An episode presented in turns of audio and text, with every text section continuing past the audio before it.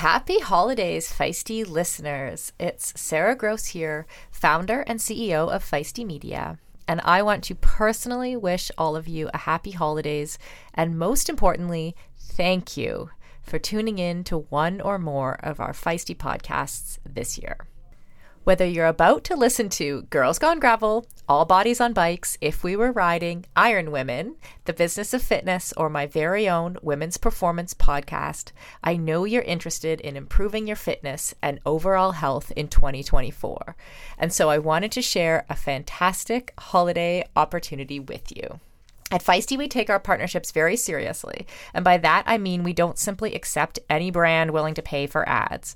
We have said no to many brands on multiple occasions. We vet our partners by trying the products and diving into the science behind them. In that vein, I wanted to jump in here and tell you about our new favorite wearable technology, a company that is investing in women's health, the Oura Ring. Oura aims to be the leading women's wearable with features like cycle insights that help you know your body better. Oura partners with leaders in women's health so that no matter where you're tracking, Oura can be the one tool that ensures your data is always up to date and accurate. With automatically sensed temperature trend data to better track your cycle, Oura offers unparalleled accuracy with all day wearability and a seven day battery life. With personalized insights about sleep, activity, and stress, Oura gives you better control of your overall health because all health is women's health. I've personally been loving my Oura ring and have made some adjustments, improved my sleep and how I feel day in, day out since I started using it. Get 10% off an Oura ring at ouraring.com forward slash feisty. 10% off is a great deal. We will throw that link into the show notes for you so you can link directly from there. Support Feisty and also benefit from this discount from our vetted partner. Thank you once again for listening, and I wish you all the best for 2024.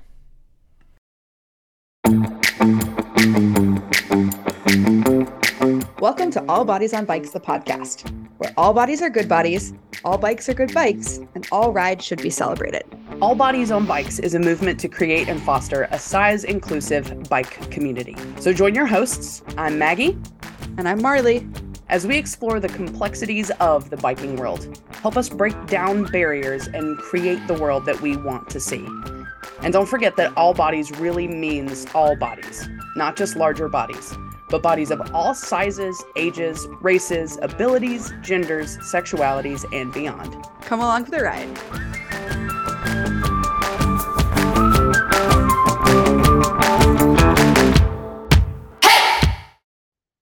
Hi, friends. This is Marley Blonsky, one of your hosts of the podcast. And before today's episode, I just have something um, short to say to all of you.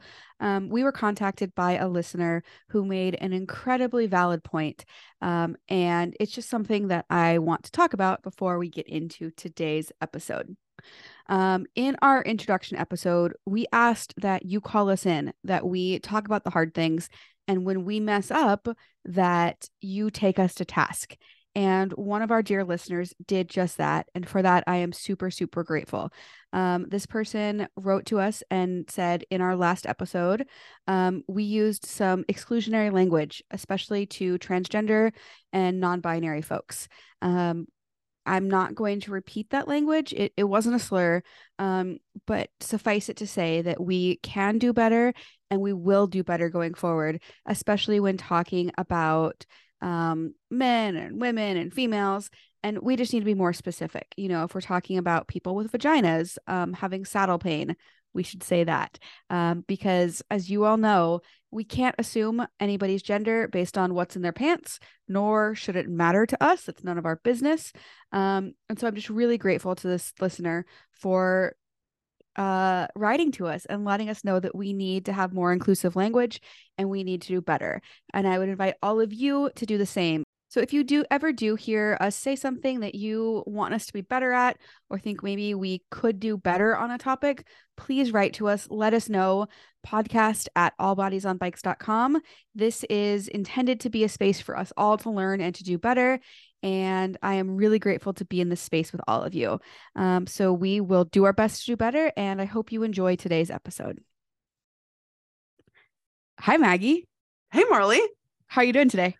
I'm swelling. Yourself? I'm good. I'm tired. I just got back from a road trip. Um, Yeah. How was Texas? it was good. I drove to Austin. I didn't realize it was nine hours each way. um, so I might have spent more time driving than I did on the ground, yeah. but that's okay. Um, got to go for Sure. a gravel ride with Abby Robbins, who's going to be a guest um next week on our podcast. Oh, yeah. Um, and then we did a group ride, which was my first group ride of the year. So that was a lot of fun. Nice. How was your weekend? Um, it was good. What did I do? Uh, I went and saw my best friends in the whole wide world last night, and like had set aside time. I was going to get there at five. I was going to leave at like eight. Uh, they put the kids down, I think, around eight, and I finally left their house at eleven thirty. Oh my gosh. Those are the best visits when you can It just was like so awesome. be fully present and you lose track of time. Yeah. Um, well, let's talk about our guest for today. Let's do it. Who do we have on today? Um, we have on just a really spectacular human person. Her name is Yasmin Boakye.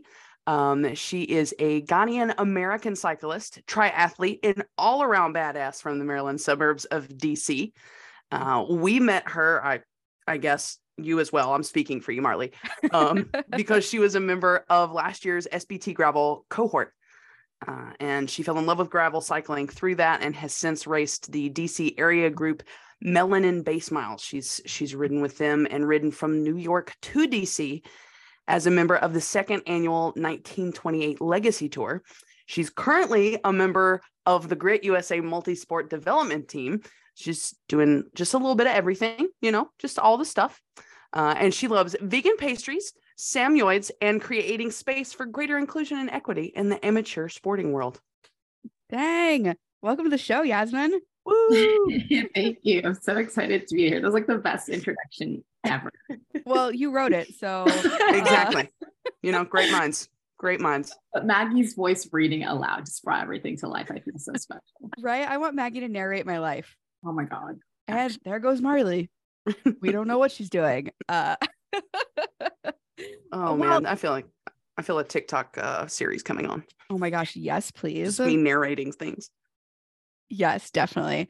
um, well, Yasmin, you've got so many awesome things going on, and I'm looking at your bio, and there's like a couple things um that just pop out to me immediately that I want to ask about. Um, first of all, happy Black History Month. Thank you. It is a great month to be a Black person in America. It is. It's. I mean, I'm obviously not a black person, but to hear stories, to learn history. Um, I just started watching the 1619 Project, and I'm just like having my mind blown. And I wish that we were having so many more of these conversations. So, really grateful to you for taking time out to talk with us. And um, can you tell us a little bit about the 1928 Legacy Tour? Oh my This gosh. wasn't on the question list, but I want to know about it. Yeah, it's so funny. So I don't know if you knew this, Marley, but like, so I was on the, as Maggie mentioned, I was on the SBT gravel team. And that was the first, it was that very first meeting when we are all like getting to know each other. I don't remember what time of year this was anymore. Time has like flown. it did. um, but I remember there were, I think like at least 15 or 16 of us on the call. And I was like trying to match like stories to names to faces on Zoom. And I remember um, Daniela was introducing herself and she's a fellow cyclist, woman of color from, she was in the DC area at the time. And so I was like, oh, I need to figure out how to connect with her. Like we're in the same area, we're all over the country. And then she mentioned offhand that she had done this thing called the 1928 Legacy Tour the year before. And it was a ride from New York to DC, honoring um, the story of five Black women who did that ride in 1928. And so I have to admit, at that moment, everyone else was still introducing themselves, but I was like on Google, like, wait, what is this tour? This is Yeah. amazing. Like, who put this together? Um, and there's a local woman in the DC area named Keisha Robertson, and she basically researched the history of this tour that these women did over three days. Um, there were five of them, they were friends, and they just decided, like, for the joy of riding, that they wanted to ride from New York to DC. And just thinking about the fact that like without GPS, without navigation, without safe haven, like without cool new bikes with lots of gearing, um, without spandex, like they did this ride. Um, and there was just something, it was already a big leap for me. Um, and I'm sure we'll talk more about this, but to even think about riding at SBT gravel. Um, Mhm. at the time, I had never ridden more than 50 miles before, and even that was a big thing. And so I was already like stretching my brain out into like, maybe I'll do a century at SBT gravel in eight months. And then as soon as I heard the 1928 legacy tour, I was like, guess I'm doing two big things next year because I need to figure out how to be a part of this. So it's funny to to start off with that because the reason I even know about that tour was because of the community that you created. So Oh, that's. So cool. So it was a it was a bike tour from New York to DC. Um, how many folks were on it with you? So last year it was seven women were on the the team, um, and in fact this year I just went to the first meeting of the women who are doing it this year. I think there's going to be like 13 of them, so it's slowly but surely growing Heck yeah. um, all over the country, which is really exciting. Oh my gosh, I have goosebumps just hearing you talk about it. That's amazing. It's That's so incredibly cool. Um, I was recently I learned about the um, bicycle corp uh, corpsmen in the I think it was World War II, um, scouting out routes and just the the really badass things that people I mean still do on bikes, but used to do, like you said, without any of the modern equipment or cell phones or GPS or you know tubeless tires. Uh, right. there's so many things we take for granted now. Yeah. So are you working as a mentor for next year's team? I am. Yeah, that was something that um the Keisha decided, you know, there's something very doable but also very terrifying about doing a 3-day tour because it was touring pace so it was not like a race where there's all this sort of pressure and anxiety that comes from racing. Um but there was still like even for people who have done centuries there's still a fear of like okay, I know I can do a century, but can I do another one the next day and then ride more the next day? Um, and so for pretty much anyone who does it, regardless of their cycling background, it's a step up in effort and training um, and seeing what you can do on a bike. And so Keisha wanted to make sure that the woman this year had mentors, support who could talk about what it feels like to go from like noodling around on your bike in your hometown to doing this huge ride over three days. So it's really exciting to get to support them in that way. That's so fantastic. You're going to be really good at that. No, thank you. You're I'm going to be really good at that. my best. Well, so that's kind of where we're at now. What how did you get into cycling? What's your what's your biking background? Yeah, so I was never like I always had a bike in college. I was like the person who's like buy a bike from Target and then leave it in a ditch and get it stolen. and like Sure. I was like had bikes around, but was never very serious. Never even knew, to be honest. Besides, I'm sure many people are like this. Besides Tour de France, I never knew there was anything else besides casual writing and then like professional writing. Yeah. Um, and my entry point was triathlon. So my dad and I used to run together in high school. And I remembered he told me at one point, like, always really wanted to do an Ironman. And I was like, what is an Ironman? And he explained it to me. I'm like, that sounds very hard. Um, but he never learned to swim. Neither of my parents were swimmers. And so it was Yeah. really important to them that growing up, um, that we learned to swim. And so both my sister and I are slow swimmers, but we know how to do it. And so it was one of those things where like I had this thought of I know how to swim, I know how to ride, I know how to run. I'm not particularly amazing at all three, but I can try. Um, and so during the pandemic, we all had a lot of free time. There were bikes floating around. And so I was like, let me just try out like designing my own triathlon, which is one of many bad ideas I'm sure that we'll hear uh, today. Um, but yeah, that's how I ended up. Like, I, my dad actually had won a bike from his job, like an old mountain, random mountain bike that had been in Nice. our garage, kind of resting away. So I borrowed that from him. I started um, at the time I was dating someone who was a bike commuter. And so started like trying to ride around Baltimore, just like figuring out gears and hills and all the things. Um, and then in 2020, I ended up doing that like self-designed triathlon. So I ended up like swimming at a pool and then riding my bike from like the border of Baltimore down into the inner harbor. And then I ran in circles around the inner harbor to do my own little like sprint triathlon. I and love that was so much. got me To, yeah, into cycling. Yeah. That's fantastic. I love the design your own thing. Have you Yes. done more formal triathlons since the design era? yeah. yeah after after that i was like i guess this like wasn't too bad um and it'd probably be better to like not be riding through random areas on a Strava map that I designed poorly and like never tried out until the day of this race that I made up. Um, so yeah, so after that, I got very involved. One of the huge privileges I see um, and opportunities in triathlon as a like overall, there's still like a lot of problematic things in the sport in terms of inclusion, especially the history there. But in terms of efforts, um, one thing that really connected me to triathlon was the fact that there is a category for women who weigh over 165 pounds called Athena. Um, and I just thought that was really cool. Like I was like, wow, there's like a special category for women who are not in these sort of stereotypical bodies in triathlon. And I ended up connecting with a coach who exclusively coaches Athena triathletes and had a team um, called Team Go Big. Her name's Kyla Lupo. She's an amazing human being.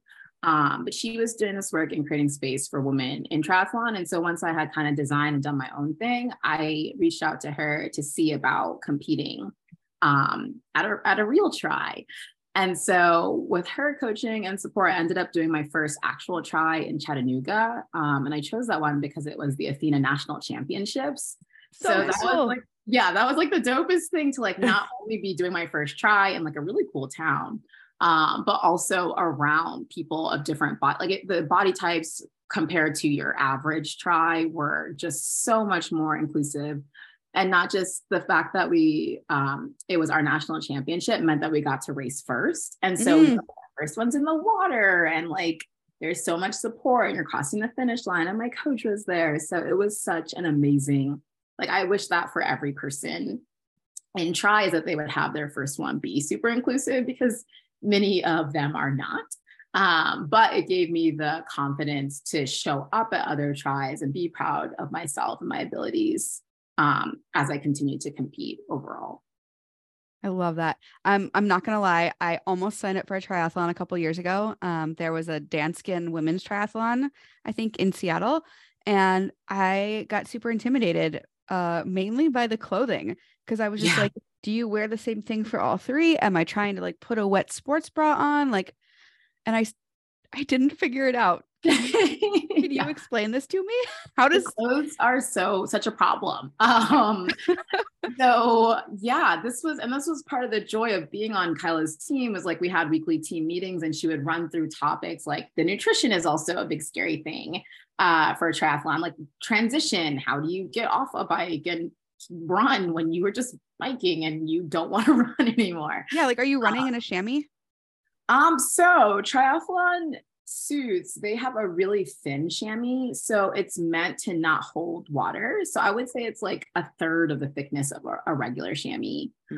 Um, and then my big thing was like, boobs, where do they go? This yeah. suit doesn't have anything going on. So I did not realize until connecting with other women, like most women wear a sports bra under their tri suit, or like I'm sure some people who have less issues with movie jiggling things like maybe don't but most of us do um and so a lot of these materials like actually will dry out pretty well on the bike like the airflow kind yeah. of gets dry especially if the weather is good and then by the time you're running you're pretty much dry which i was surprised by because i was just like there's no way i'm getting out of water and like not toweling off. And then you do towel off like a little bit during transition.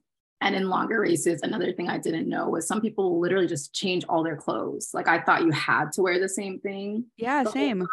Right. Yeah. And then I was like, there's actually bathrooms and like changing tents at Ironmans where you can just do a full like people even put like lipstick on in the middle of the race. People do all kinds of things. Heck yeah.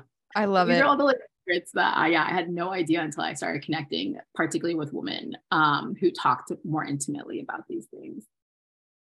I think similarly, kind of on the gravel side, like our our steamboat meetings last year, um, it's one of those things where if you've never done a long distance event of any type, you don't even know what questions to ask. Yes. Um, so I would love to talk to you about, you know, what drew you to apply for the steamboat gravel team and to make the switch from triathlon to gravel or to, to cycling? And was it a switch? Do you still do both?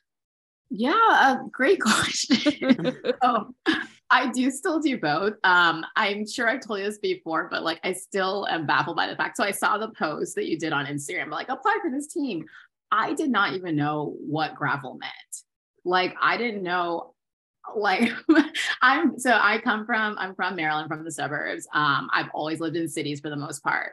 So I didn't even know gravel roads were a thing. I didn't know what a farm road was. I just was like, oh my God, all bodies on bikes. That's all my brain could respond to. And yeah. SBT gravel, whatever that means. Like, I want to ride with these people. Um, so I remember recording the video. I was just like, yeah, I think you had asked, like, do you have a gravel bike? I was like, no, but like, you know, I'll find a bike. I know how to find bikes. like I'll figure um, best thing about it was the time frame because I think we applied in like either October or November and mm-hmm. it wasn't until August. So my brain instantly went to like, we've got tons of time to figure this shit out. Like we're just gonna go for it. Um, so as soon when I got on the team, when I was like, okay, I need to figure out what is gravel, uh, where yes. where do I ride this gravel? Like, what kind of bike can I use to get on gravel? Like, it was like, okay, this is time to determine what this actually means. Um, and that's kind of funnily enough what led me to Melanin Base Miles because I was like, I'm gonna have to find some gravel in this area.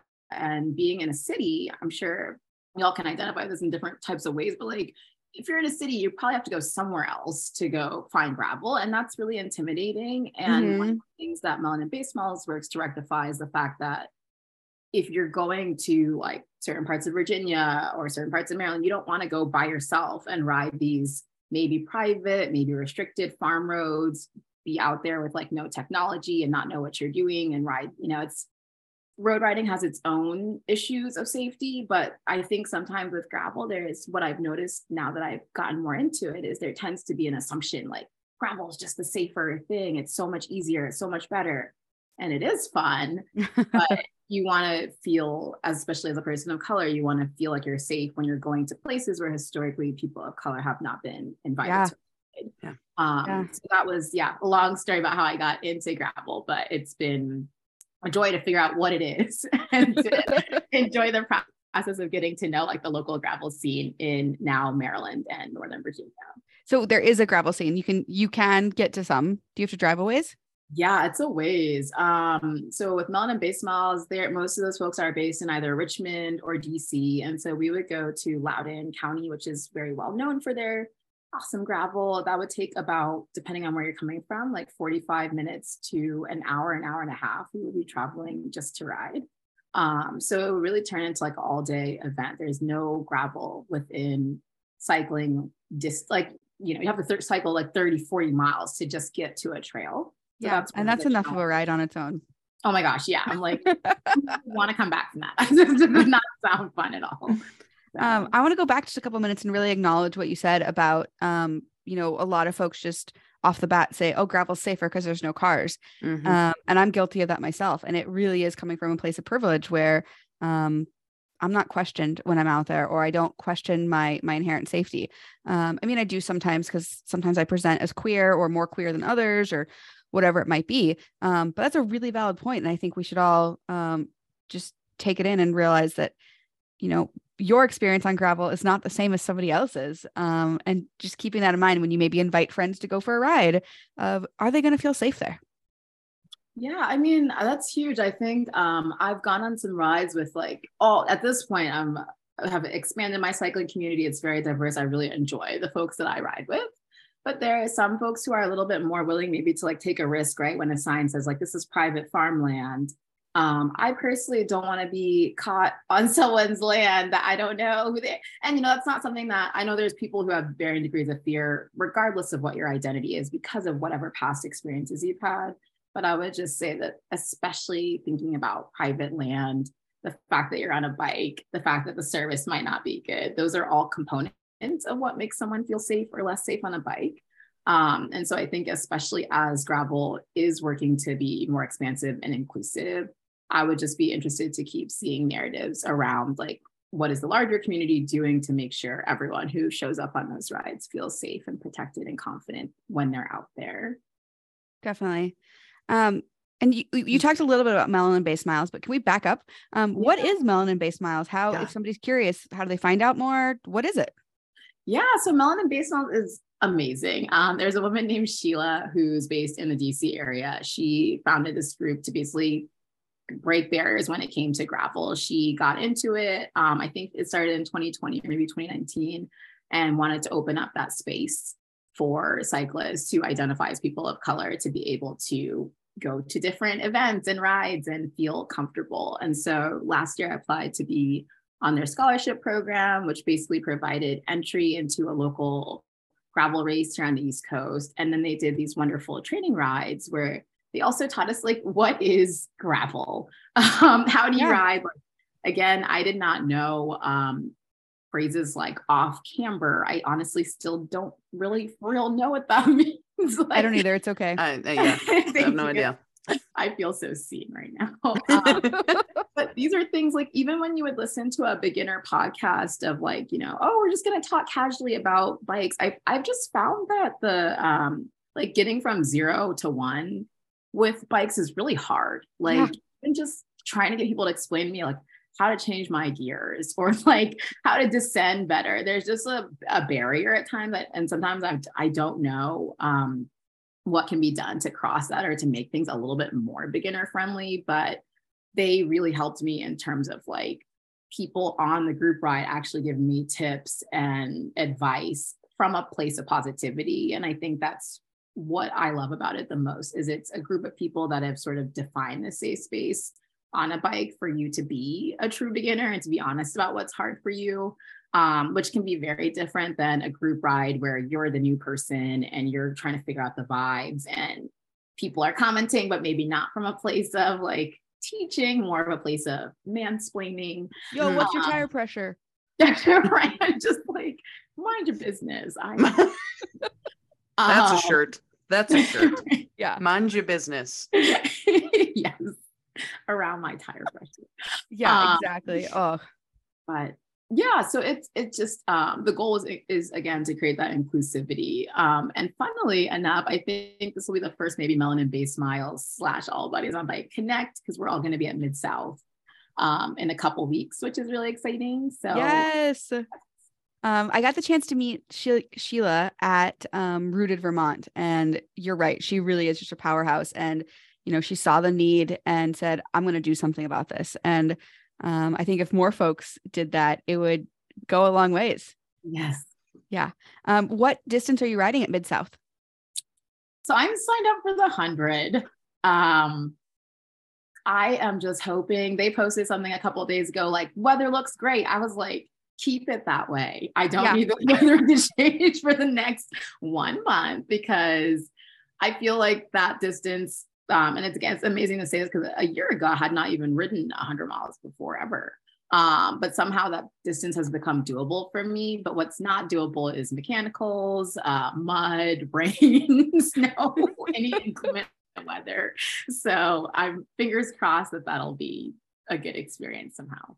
Yes. Well, I'm just thinking like to give a to give an even more well-rounded view of you as a person and an athlete. Can you share with everybody how you did SBT last year because that's one of my favorite things that happened while we were in Colorado. yeah.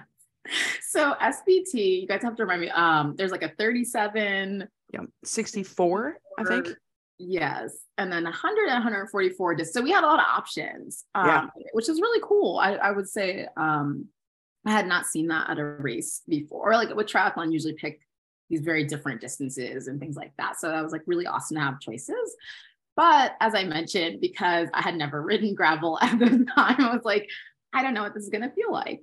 Um, and then on top of that, I also had never ridden at elevation. So I had a lot of anxious moments in the Zoom calls with y'all where I was like, I want to do a hundred, but I don't know if I can do a hundred. a lot of drama around that. Um, so I ended up signing up for the 64, but I knew in my heart of hearts I wanted to do the century. And so there was um, the, the way they design the courses is also really cool because they all kind of loop together yeah. in different ways. And so I was on the um, path doing the 64 and I was like feeling good. And it was a nice day. All of my beautiful humans from Zoom were in my real life and we were feeling the warm feelings. Like the oh, vibe yeah. was so good and I was just, I saw the split for like the 100 and 64. And I was like, are you really going to do this? And I was like, yeah, I think I'm just gonna go do this. And I had not prepared anything. Like I I had the fitness, which was great in terms of just I have been riding a lot to to practice, but in terms of like mental preparation to ride 100 miles that day, it was not there. But um, it was awesome. I ended up connecting with um, another team that was there. Was the Ride for Racial Justice team, and we yeah. had kind of like casually interacted with them. But there was a woman on that team who I ended up catching up to, and at one of the um, rest stops, she was like, "You want to ride the rest of this together?" And I would never have been brave enough to like it was one of those moments where I was like, oh my gosh, I can't believe she just asked me that. like I feel so seen. Um, and I was like, yeah, girl, let's ride. And so it just ended up being such, I mean, to be representing all bodies on bikes and like riding to the finish line with someone from Ride for Racial Justice and just feeling like seen, like all the identities, all the things, all the goodness, all the space opened up. It was such a magical day. I don't think I realized that was your first century that day. So it wasn't my first century, but okay. it was the first gravel of any disc. Like I don't think I had ridden more than like 40 miles of gravel and definitely the most elevation. I mean, oh, for sure. That's amazing. I hope you're still like feeling the glory of that because I remember hearing that I I finished and funny enough, I had similar experience. I met up with Alicia from Ride for Racial Justice and we rode together and it really was powerful to be riding together. Um, but I remember coming across and somebody told me, yeah, Yasmin, I think is doing the hundred. I was like, what? and then you came in very shortly after I did because I had a hell of a day out there. Yes. And I just remember seeing that smile on your face. Like, I was like, yeah, yeah, she deserves to be proud. That's so mm-hmm. awesome. It felt so good. It was definitely one of those moments where like you really learn. I think that's something we talked about all year together, but like how to check in with your body. And I would say, even though I have been doing all these like, you know, sports, triathlon, I had really always had a very fraught relationship with that idea of like, check in with yourself, see how you feel. It was always like power to the finish line, get this done, like very negative patriarchal concepts of fitness that I'm always trying to undo. And so this was one of those moments where I had to genuinely check in. I'm like, am I doing, do I want to do the 100 because, like, what's the real reason here? Mm, and it yeah. really was like, my body feels amazing. I feel so well trained. I'm yeah. breathing air. I wasn't sure if I was going to be able to breathe up there. So yeah. like, the air is okay. I'm not lightheaded. Like, I'm good. So that was, I think, the biggest thing was just having a genuine moment of true appreciation for like this body that I've worked so, so hard to like train and fuel and take care of and get enough sleep and hydrate. And it was all coming together in like a really beautiful way. And you weren't even on your own bike. Yeah. I know. oh, goodness.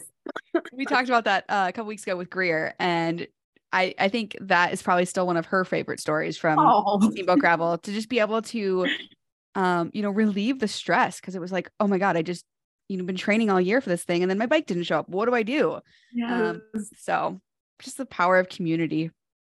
Yeah. And that was one of those moments too, where it's like, I tell people this every time I tell that story, but it was what was meaningful is like we had Greer's like personal phone number and she answered the phone. And for me to like be having this freak out moment, but know who to contact, I just, I, you know, I try not to shade Ironman too much, but they're problematic. But like if I showed up at an Ironman and my bike wasn't there, it would 100% be like, you're just shit out of luck there's 2000 other people yeah. here who are you and sbt had just as many people as an ironman would but what was there was like a clear direct line to support and even if she hadn't been able to come through in such a personal way i also knew i had like 20 people on the ground who would do anything to help me. And like Bernie was like, I know the specialized reps here. Like I'm gonna them and see if you can borrow a demo. There's no reason you shouldn't have a bike at this bike event. Like it's a bike place. Um so that was i to me what took it over the top. And again just the feeling i've just never felt as included at anything um as i feel like i did on that day. Oh i love it. And that just warms my heart because that was the goal with it. Um and you you put these intentions out into the world and you work towards it but you never know what's actually going to happen on the day of. So i'm really really grateful. Um that kind of leads me to my next question. And sorry, Maggie, I'm talking a lot because I always do. Uh, what advice would you give to other women or just people from underrepresented communities who want to get into triathlon or gravel or whatever activity of choice it might be? Yeah, I would definitely say one, there are a lot of spaces out there. I think um like between Meetup and Facebook and Instagram, like there's so much happening. Um, one of the things I would say that I don't think I initially realized is like even Instagram. I always felt like, oh, that person's, you know, has thousands of followers. I can't talk to them. And then I realized like these are just regular people. And even if they don't respond, that's like I have that ability to reach out. That's part of why they're putting themselves out there. Um, so a great example of that is like when I did my first half Ironman, um, it happened to be the debut race of Sika Henry, who's the first Black female professional triathlete ever. Um, and this was in 2021. So we've never had in the history oh, of the sport. That's wild. right. I'm like, what is going on here?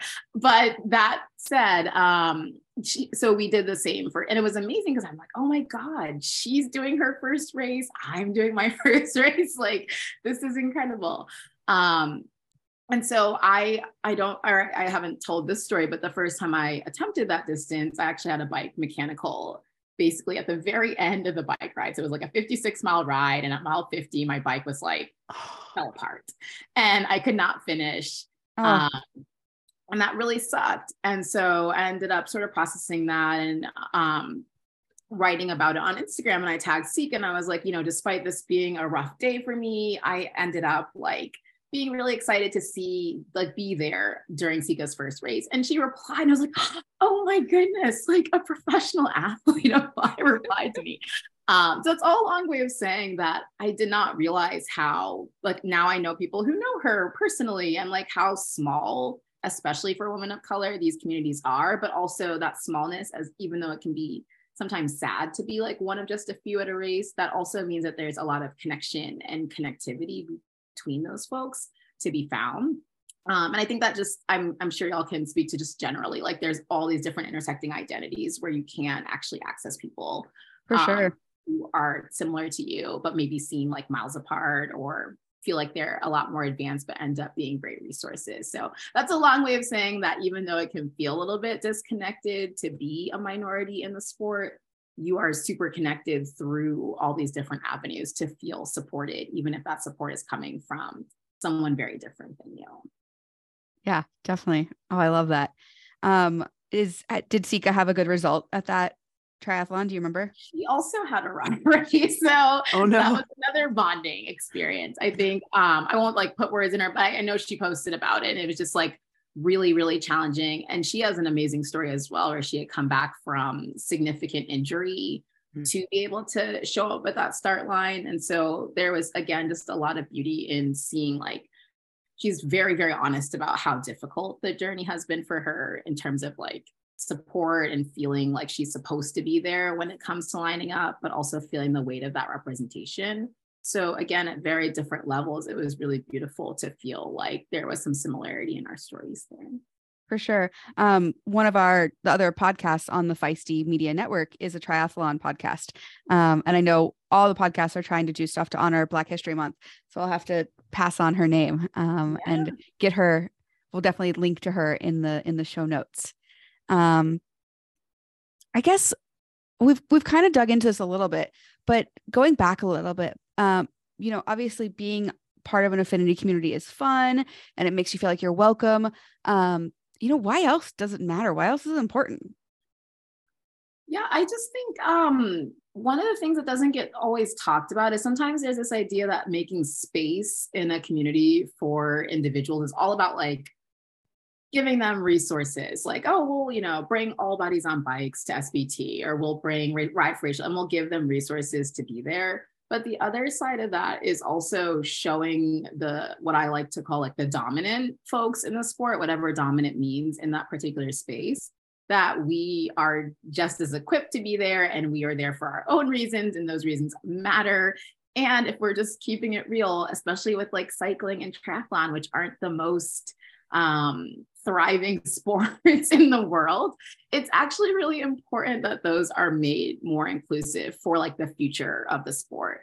And I think um, I it's easier for me to speak to triathlon because I have a little bit more understanding of like the larger framework there. But it's a sport that like has had a really high peak in like the 90s and 2000s and has like really struggled to maintain popularity compared to like things like gravel and um, trail running like that are becoming i think more intentionally inclusive. I think triathlon has struggled because it's always been a sort of like bros sport for rich people. Um, and now it's like wait we need more than rich bros to support this sport. What are we going to do? Um, and finally i think road cycling seems to be going through some of that too.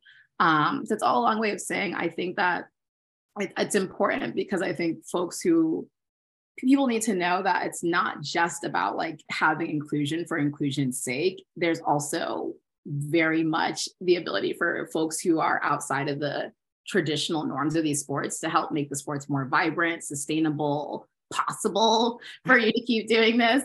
Um, so that's just my big push for like, you know, when you see folks who look different from you at the start line, it's not I just, I'm always wanting race directors to be mindful that they need to educate that main population of why folks deserve to be there, why their participation is valuable. And it's not just to have some token individuals, but to expand the sport as a whole. I have another like maybe dumb question about triathlon um, about equipment. So I ride bikes a lot. I know you need a bike. Um, for triathlon, is it as simple as like swimsuit, shoes, and a bike? Yes, um, it can be. So I always give the caveat of um, it depends on the race. There are some races that, like, I would imagine the women's triathlon would be a great place to to start. Um, here in Baltimore, like the Baltimore Tri, it's actually sponsored by not a multi-sport group, but a running company. And I've just noticed that every triathlon has its own culture.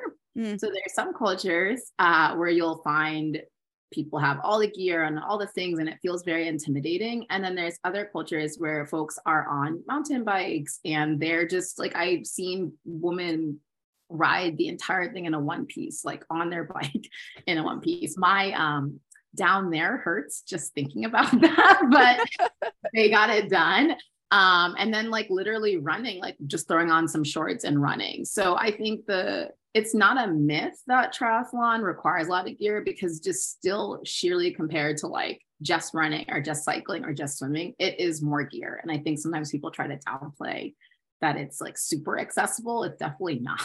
Yeah. Um, but it's, I think it is more accessible than the mainstream culture around it would have you think that it, it has to be. That's reassuring. Um, I'm tempted to be like, I'm going to put a triathlon on my goals for this year, but I'm not. Um, maybe is a duathlon is like two of the three an option? I was just going to ask. Okay, now I have to like step into my triathlete shoes, but yes, please. you know, like so. I guess do you like two of the three? Like you obviously like bikes. Do you like swimming or running? I grew up as a competitive swimmer. Um, yeah. so I love swimming. Um, running is a really big challenge for me. Um, so through running, you can do an aquathlon or aqua bike. Wait, no, aquathlon is the one with running. Aqua bike is the one where you just swim and then you bike and then it's over. That sounds great. Awesome. So you should totally do an aqua bike. Yeah, I kind of already do that on social rides where it's like, hey, we're going to the swimming hole. Yes. yes. The the one I want to do that's near me is a kayak, flat water kayak. Yes. Mountain bike and then a trail run. Yes. Wait, that where is the one that Um, that's at the U.S. National Whitewater Center. Oh, because there's one just like that that's in like super super southern Virginia. So I was like, wait, is that right? Yeah. Yeah, those sound really cool too. Yeah, exactly. figure out how to kayak, like not just for fun, but like to right get somewhere specific. That's the part I would see. Like. That's my my thing with the swimming is I am the best at not drowning at moving forward with any momentum, I am I'm not there. I don't have that. I can um, teach you. That okay, is me right. too, which is why I do the river. I like triathlon to the river swim because the river tells you where to go. You don't have to. I know there's all these hacks, y'all. You can find any race that will work for you based on your strengths, which is something. I mean, we do that in cycling too, but for I sure. like that about triathlon, and I think that's another hidden fact is that it's all like swimming in the ocean. Like the rivers, rivers are not the cleanest, but they do get you where you need to go. Yeah. kind of nice. That's like a, a game changer for me in my head. I could swim downstream in a river. Yes. I have where I wanted to go. done um, for the 70.3 distance. I only choose the ones with downstream swims. And people who are great swimmers are like, scoff, like, you don't want to swim in the Atlantic Ocean. I'm like, no, I don't want to swim in the Atlantic Ocean. I have no interest in getting lost at sea. Yeah. And no. Well, I think like common sense in endurance sports is really underrated. Right. because it's like what we know what we're talking about earlier with going out into like remote places. Like i will look into the area i'm going to and be like there's a place near me that's really good gravel but it's it's legitimately a cowboy town in the middle of north carolina. And i was gonna go ride there one day and i was like you know what? I think i'm just gonna go at like three o'clock in the morning. And the little voice in the back of my head was like you're gonna be around cowboys on a bicycle on a gravel road at three o'clock in the morning. And I was like, nope, that's a good point. Thanks for bringing that up. Yes.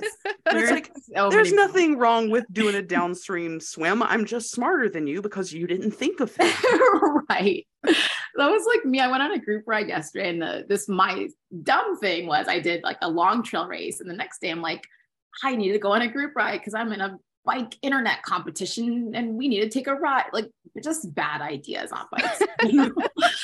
but um it was super hilly and I didn't look at the elevation profile, which is my like fatal flaw in life is going Mhm. on rides and not looking at the elevation. Be like, I'll figure it out. And like 25 miles in, we stopped at a farm store and everyone, I was like bonking hard. Everyone's being super nice to me, like, you just need treats, you just need sugar. I'm like, no, I need my sister to come pick me up. like, let me just keep it real with y'all. And that's that was like a crowning joy moment for me because I'm like, I made a bad decision. I followed through with 75% of the bad decision. But when I had an out of the bad decision, I left and got Yeah. with my sister. And that is being an awesome cyclist too. Yes, Yes, a hundred percent. Yeah. Knowing your limit and saying, this is not bringing me joy anymore. I am done. Yes. And I think that's something that I've really learned over the, again, going back to the idea of listening to your body. But I think something that tends to happen, I think, as you ride these longer distances, you're like, oh, wow, I'm so capable of like, I know how to ride 100 miles or I know how to ride all these miles over a day. Um, but then there's also like, I don't need to prove on every random group ride and every time I'm hanging with dude bros that I can hang. I actually can just be me. And if they judge me, and of course, this group was like super chill and super nice. And I think one big thing I realized is like most of the time people aren't judging you. They're thinking about how their own quads hurt and Mhm. how it's also hard for them. And it's not about body type, it's about a lot of other things. Um, but that's been a joy to just not always feel like every time I show up, I have to have this weight of like, I need to be strong and look a certain way and conquer the hills, that I can just be myself. And it's important for me to be comfortable being all varieties of myself, even as someone who has done these super hard things. I think we could learn a lot from what you just said. Yeah. Um, so wrapping up, we have a couple questions that we ask everybody. Um, the one that I like to ask is what does your dream day on a bike look like? Um, it involves just like just the right elevation where it's like you can like Yes. kill that one hill, but then the rest is actually downhill instead of what normally happens where they tell you the rest is downhill and it's not and to you and you get really mad. Um, so there's again just enough challenge, mostly downhill. Um, if we have to get chased by dogs, they are Samoyeds and they are very friendly and floofy, and you like cuddle them. Um, there's a whole pack of them, and then you like round a corner and there's a vegan bakery and it's like wafting amazing smells and they have like gluten-free and nut-free options so everyone is happy Mm. on the ride hmm um and then maybe there's a swimming hole i have not tried that marley but like Oh, you gotta. maybe Come to Arkansas. i need to i'm Yes. coming i will be there like Are you coming for the Gone Graveling Festival? no i have other some other bike thing on that same weekend but Okay. i'm setting the intention that i will come visit Awesome. here. And you too, Maggie. I'm gonna come see you in North Heck Carolina. yeah. We have good swimming holes as well. I need to figure it out because we do not have good swimming holes in Maryland. Maybe somewhere further from here, but in Baltimore, I'm like, ooh, toxic, toxic. Yeah. Are there good public pools that you could ride to? there is, you know, it's funny. There is one, but there's a bunch of like secret codes that you need to figure out. Yeah, I know. There's problematic histories Yeah. here. Um, but yeah, I'm gonna figure it out this year how to get into that pool. But some there are there is like a state park that has a really nice shoreline. So to give Baltimore some credit, it is a great place to ride. I don't want to like seem like I love living here. I love running and riding here, but bodies of water are very questionable and it's good to know where that water is coming from. That is so true. Um, another good bet is just like find a random sprinkler that's on and Ah, yeah. run through it. I haven't done that. You haven't done it I ever? had the sprinklers turned on on me on a ride. oh my god. I had stopped to make a freaking Instagram post. This was during my fundraiser that I do every year. And I, so I had my phone out. The dude was less than 10 feet behind me. I was standing on top of one of the sprinklers and he turned them on to test them. I like, you couldn't just be like, hey, take one step to your left. You couldn't be like, hey, I'm about to test the sprinklers. Nope, not at all. oh, I That's hope you Thanks, got buddy. that recorded on your for your I cut right because when I stopped talking, I was like, what does that sound? Oh, okay. oh It Ah. reminds me on like um one of the first gravel races I did, it was a it was like a hundred degrees. I was supposed to be a 40 mile race. And I was like, so I'll be dropping down to the 20s Mhm. because this is not necessary. I don't need to ride all these miles. Um, but there was this terrible like 20% grade hill. That- I, I know. I now I'm like, why? Why do we do this? I know. Um, but at the top of the hill, there was a girl and she had a super soaker and she's like, Do you want me to spray you? And I was like, Yes, spray me. I need this so bad. So that's like the best water soaking memory I have Yes. of being on a bike and very much needing to be hydrated with something more than the water in my bottle. Yep. That sounds amazing. Um, I have a real quick follow up on your dream day. I always forget that you're vegan because you're one of the few vegans who doesn't like. I'm vegan. I'm vegan. I'm vegan. I'm vegan. And I'm probably gonna piss people off with that. But what's your favorite snack to take on a ride? On a ride? Yeah, I so I love um untapped maple. They do like stroop waffles. And like before I was vegan, I love stroop waffles. And I love like warming them on my coffee and have these like, Mhm. very romantic relationships with stroop waffles. Mhm. And so when I found out they weren't vegan, I was like, oh, like another thing like stolen from my grasp. Um, so I remember I was at a bike shop and they had these like little stroop waffle things. And I like I just get in the habit of like, let me just see if this is vegan so I can be like disappointed that it's not vegan. Sure. Yes. yes, I know. Yes, sad. Oh No, I sport it. I picked it up and I was like, wait, this is vegan. Oh my God. Started crying and tears came down my face. But yeah, those are my favorite by far for good ride fuel. We should make Ted King listen to this and send you some uh, some vegan stroop waffles. Sure, Some yes. untapped. Eat all of them, literally. Yes. all of all of them. Um, and then Maggie has a really fun last question. Yeah. You are all the things. You do all the things. We've discussed that multiple times throughout the uh, duration of this podcast. What is one thing you wish you got to talk about more? The more people asked you about. I think one thing I wish more people talked about or asked about was like intergenerational uh, connection in cycling. Mm, Um, and then thinking about this because of the legacy tour, and one of the greatest like beauties there was the fact that there was a woman on the tour who's like by far the strongest cyclist of all, like crushed us in so many ways. Um, and she's a grandmother, and she was in her 60s, and just hearing her experience and wisdom, and that she made a very decisive choice to like get into cycling and into running, like a nationally ranked duathlete in her um, like as she became a grandmother and her kids were out of the house and things like that. It was just amazing to be able to be connected to someone who's not. I think we get so caught up in like our age group and when we're in competitions and then just socially, we tend to be around people who are our own age. But having that connection to someone who is in a different age category and getting to like connect about the same thing with them was really exciting. So I feel like there's a lot of possibilities, especially for women cyclists, to connect with each other across generations. And that's just not something that there's always like clear ways of doing that.